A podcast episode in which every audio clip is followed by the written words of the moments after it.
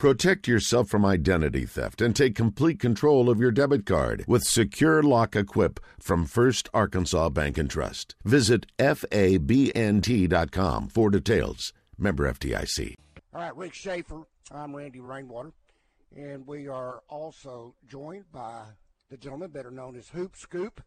And I think he's got some new scoop on. Uh, we were just asked about the seven foot three player who uh, Eric Musselman has um, already reached out to.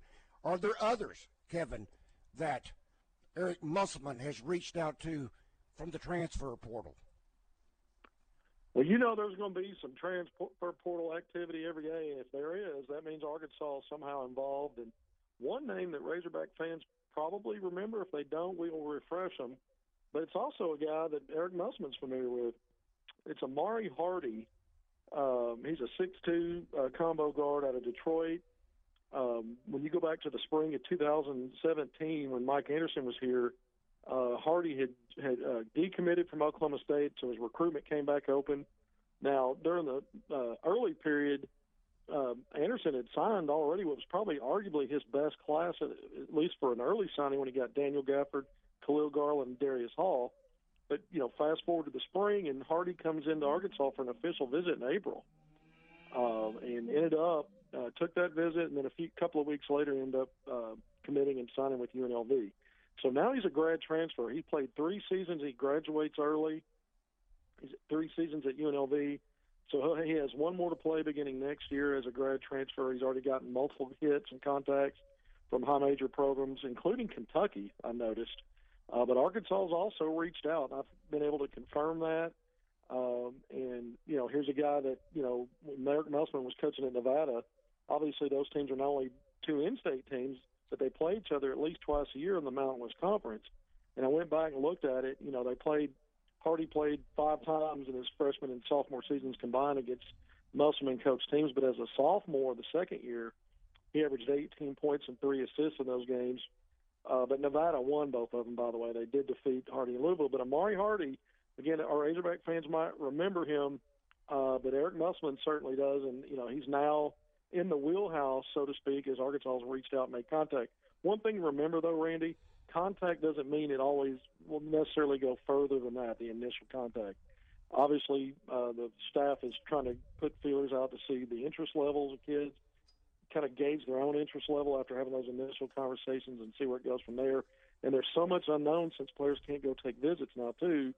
We talked a little bit about yesterday on the segment. You know how much you know, you know how much weight do you have with a guy based on your knowledge of him, and the fact that the guy's already been on campus. In the case of Amari Hardy, he's already been to Arkansas. That might give him some advantage if he's if everything else is equal and he can't decide. And he's like, well, I've not been to this place, but I like my visit there or it could work the other way. I guess I'm kind of, you know, moving on this subject. It's kind of tough to talk about because the portal's open, a lot of contact being made. Guys just can't visit, and that, you know, I think that that might end up being a big deal.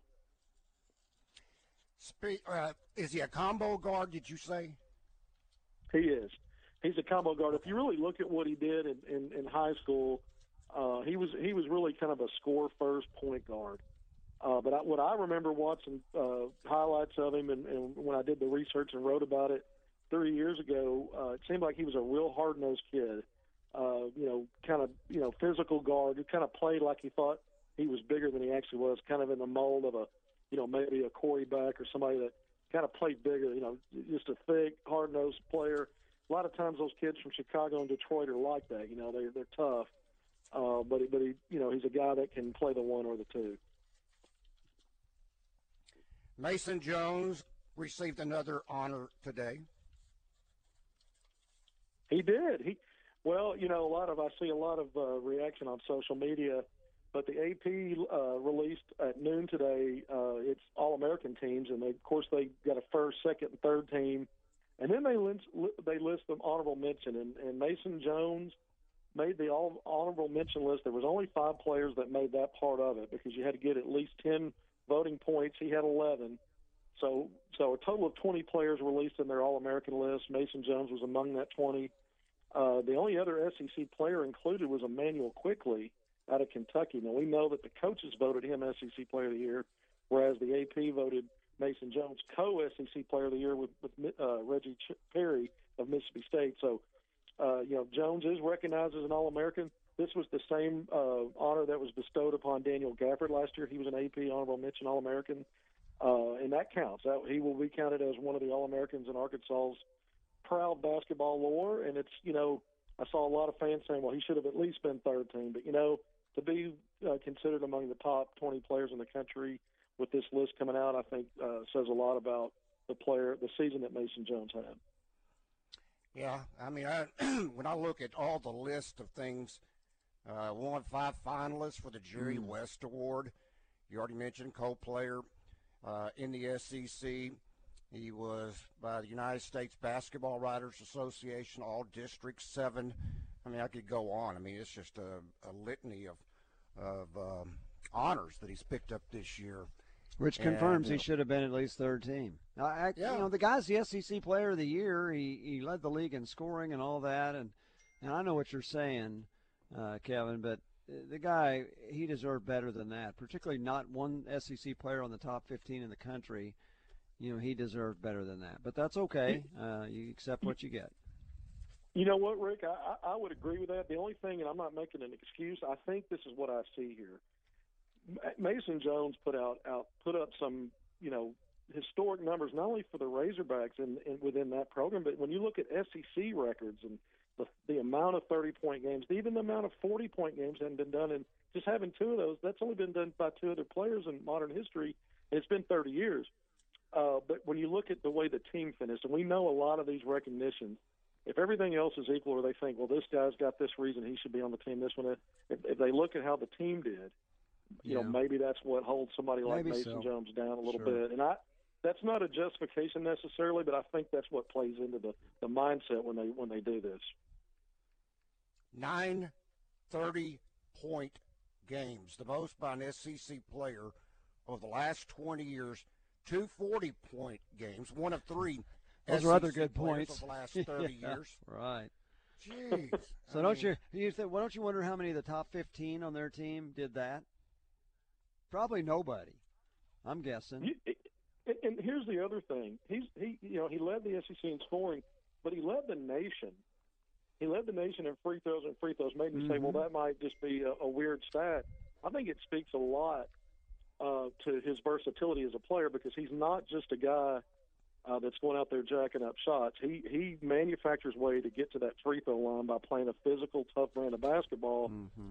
uh, on that offensive end, and a lot of guys won't take some of the risks he does. And so I think, and, and, and really, when you look at his numbers, um, there's just many ways you can you can unfold it and say this guy deserved to be on one of those top three teams. I I, I tend to believe he should have. Uh, again, I think maybe some of the team, you know, the, where the team finished in the SEC might have played a part in, in keeping him uh, shy of getting some votes from folks out in the country who just kind of look at it and go, well, he was a, a good player on a bad team. Maybe his numbers are inflated because of that. That's okay. some of the mentality. Yeah, we know better because we had our eyes on it. But you know, you get outside yeah. the SEC, and that's that's probably a lot of that thinking going on. Maybe, but there were two other guys. There was another guy that averaged 16 a game, another guy that averaged what 11 or 12 or 13 a game. So it's not like he got all the points. And uh, so when you say inflated stats, but nonetheless, we in Arkansas know what he did outside of Arkansas. I can understand saying, well, you know, yeah, somebody from Kentucky or somebody from uh, Michigan State or somebody. I, I get that.